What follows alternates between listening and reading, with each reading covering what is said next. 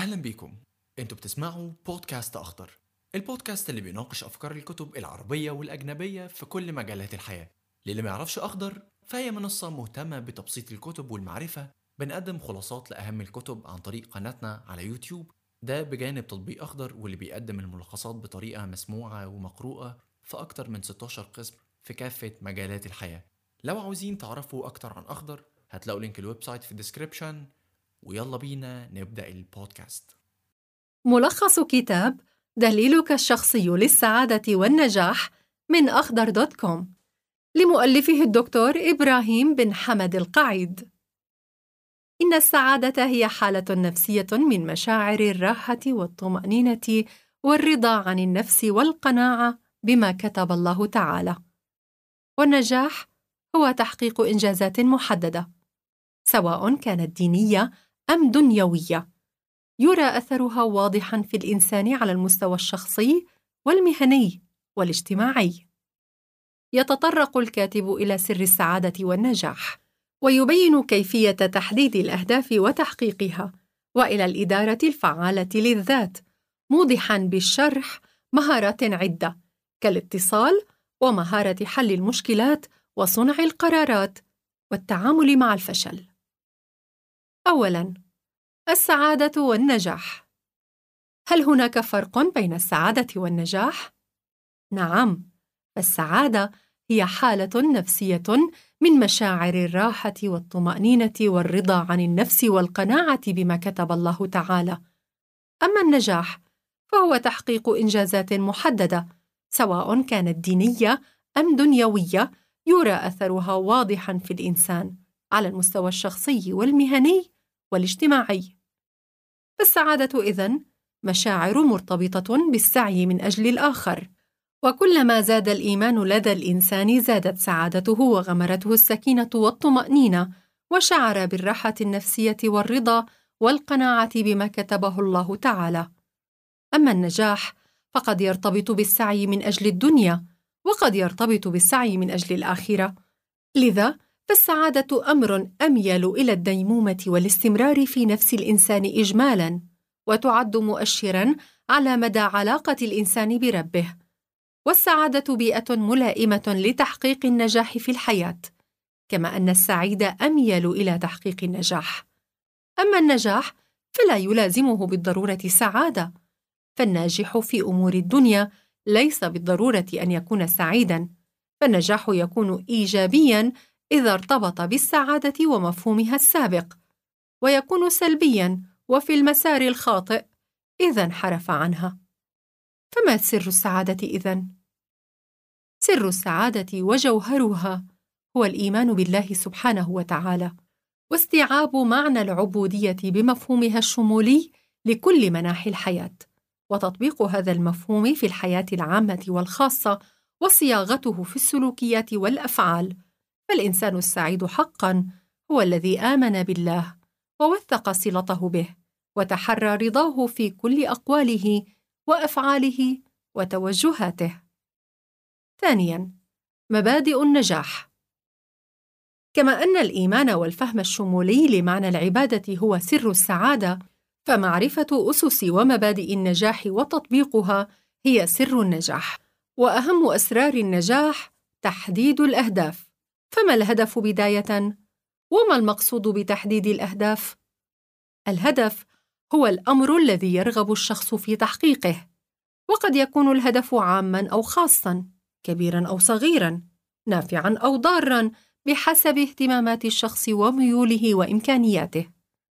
وتعد عملية وضع الأهداف وتحديدها مفتاح النجاح لحياة الإنسان، لأنها تضع أمام الإنسان مهمات وواجبات واضحة، وتجعله يفكر في طرق لتحقيقها وتنفيذها. ونحن حين نقول تحديد الأهداف إنما نروم جعلها واضحة محددة، فالضبابية وعدم وضوح الوجهة يجعلان من العسير الوصول إلى أي شيء. فالأهداف العامة عملية وإجرائية، تبقى مثل الأحلام في حيز الخيال ما لم يتم اتخاذ خطوات وإجراءات تعين على استحضارها إلى عالم الواقع.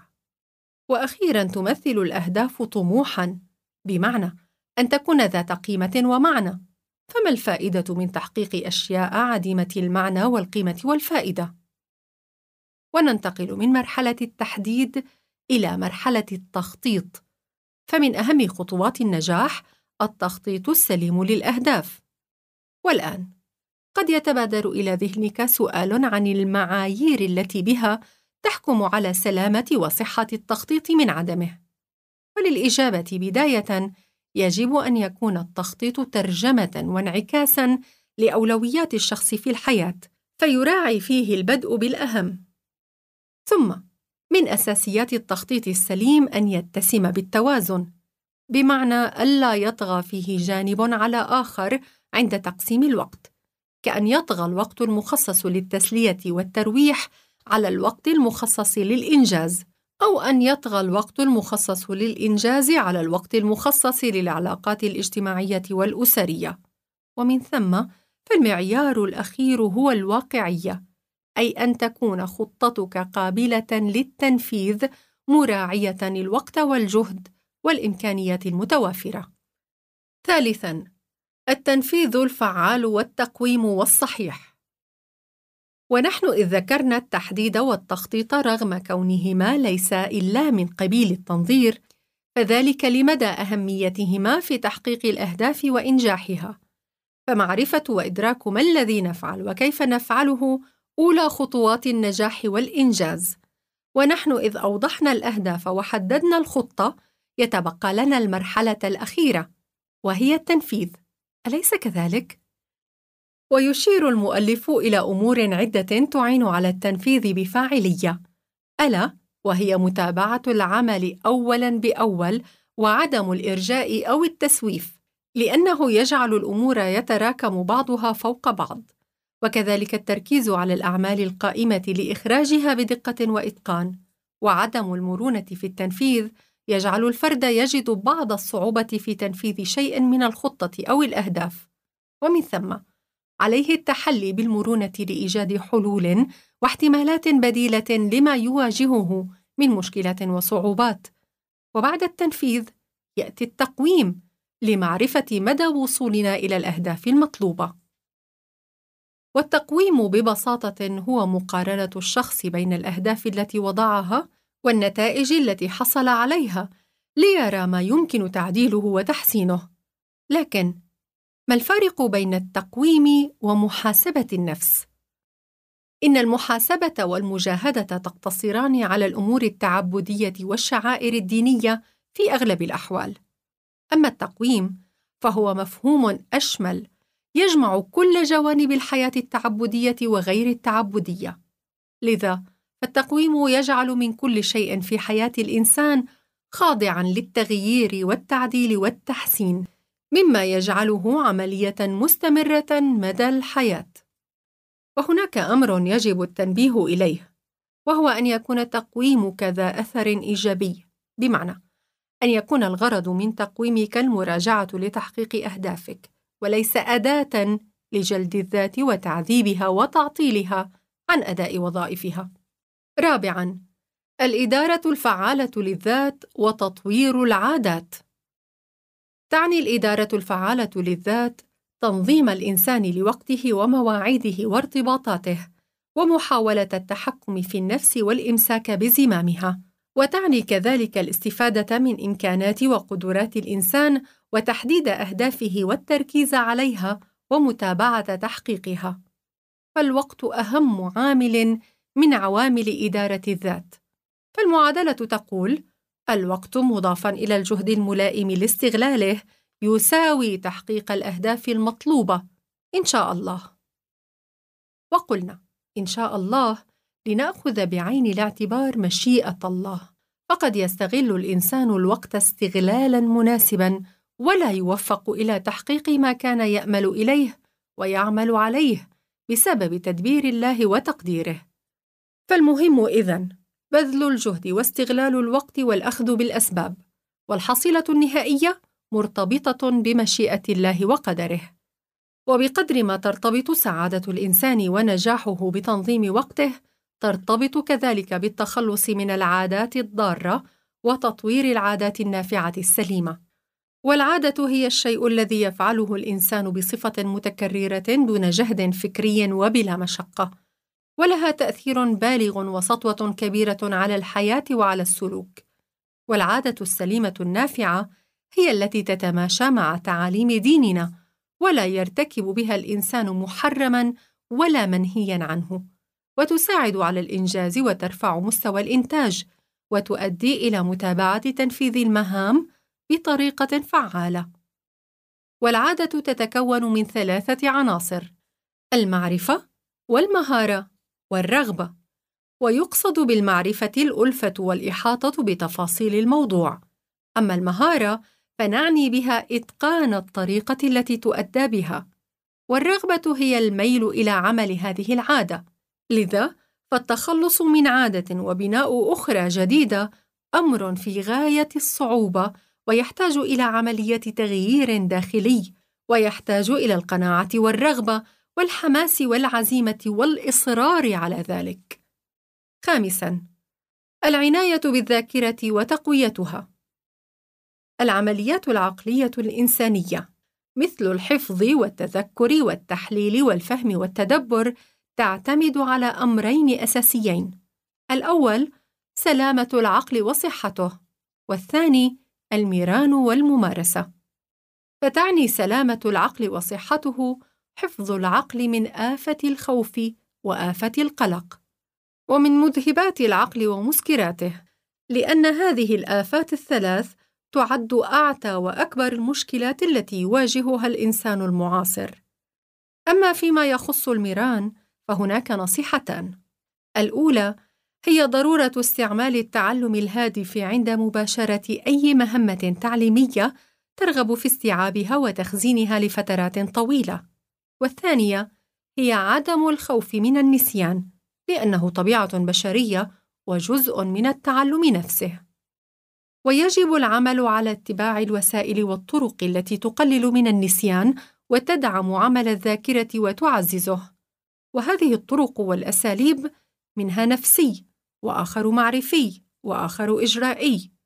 فأما الأسلوب النفسي فيقصد به الثقة بالنفس والتخلص من مشاعر الإحباط وخيبة الأمل والاستفادة القصوى من الذاكرة. أما الأسلوب المعرفي فيتمثل في معرفة الفروق بين الذاكرة طويلة المدى وقصيرة المدى وتنظيم المعلومات وتصنيفها في مجموعات أو نماذج أو رسوم والتعامل مع المعلومات أو الموضوعات كأنك تريد شرحها للآخرين. ويجب العمل على استيعاب المعلومات بكميات قليلة وعلى مراحل وفترات زمنية متتالية والابتعاد عن محاولة استيعاب كميات كبيرة من المعلومات في فترة زمنية واحدة واسترجاع المعلومات بين فترة وأخرى. وكذلك استعمال قانون الربط. بمعنى أن تربط المعلومة عند حفظها بمعلومة أخرى محفوظة، لأنه يؤدي إلى ما يسمى بتداعي المعاني، وهو مما يساعد على الحفظ والتعلم. أما الأسلوب الإجرائي فيتمثل في استعمال وسائل التذكير المتنوعة، مثل المذكرات والأوراق اللاصقة. سادساً: مهارة صنع القرار وحل المشكلات. من الناس من يتعامل مع المشكلات ويسعى إلى حلها وهناك من يتحاشى التعامل معها فيعيش بين العديد من المشكلات والأمور التي لم تسوى بعد وتنغص عليه عيشه مما يدعم في شخصيته الفشل والانزواء أو السخط والتمرد المستمر على كل ما حوله. ويوقعه ذلك في ارتكاب الكثير من الأخطاء القاتلة في لحظات اليأس الغابرة. لذا عند الحديث عن المشكلات فإنه يجب أن تدرك أنها جزء من الحياة. فلا تخلو الحياة من المعكرات والعوارض والمشكلات. كما يقول الشاعر أبو الحسن التهامي طبعت على كدر وأنت تريدها صفوا من الأقذاء والأكدار ومكلف الأيام ضد طباعها متطلب في الماء جذوة نار. وعندما نتحدث عن صنع القرار فقد يتبادر إلى الذهن أهداف كبيرة وأن الحديث يهم فئة معينة من الناس ورجال الأعمال فقط لكن راعى المؤلف أن تكون معالجته متناولة لكل الشرائح المجتمعية، فقد يستفيد منها الطالب والموظف ورجال الأعمال على اختلاف أهدافهم ومشاربهم، سواء كبرت أم صغرت.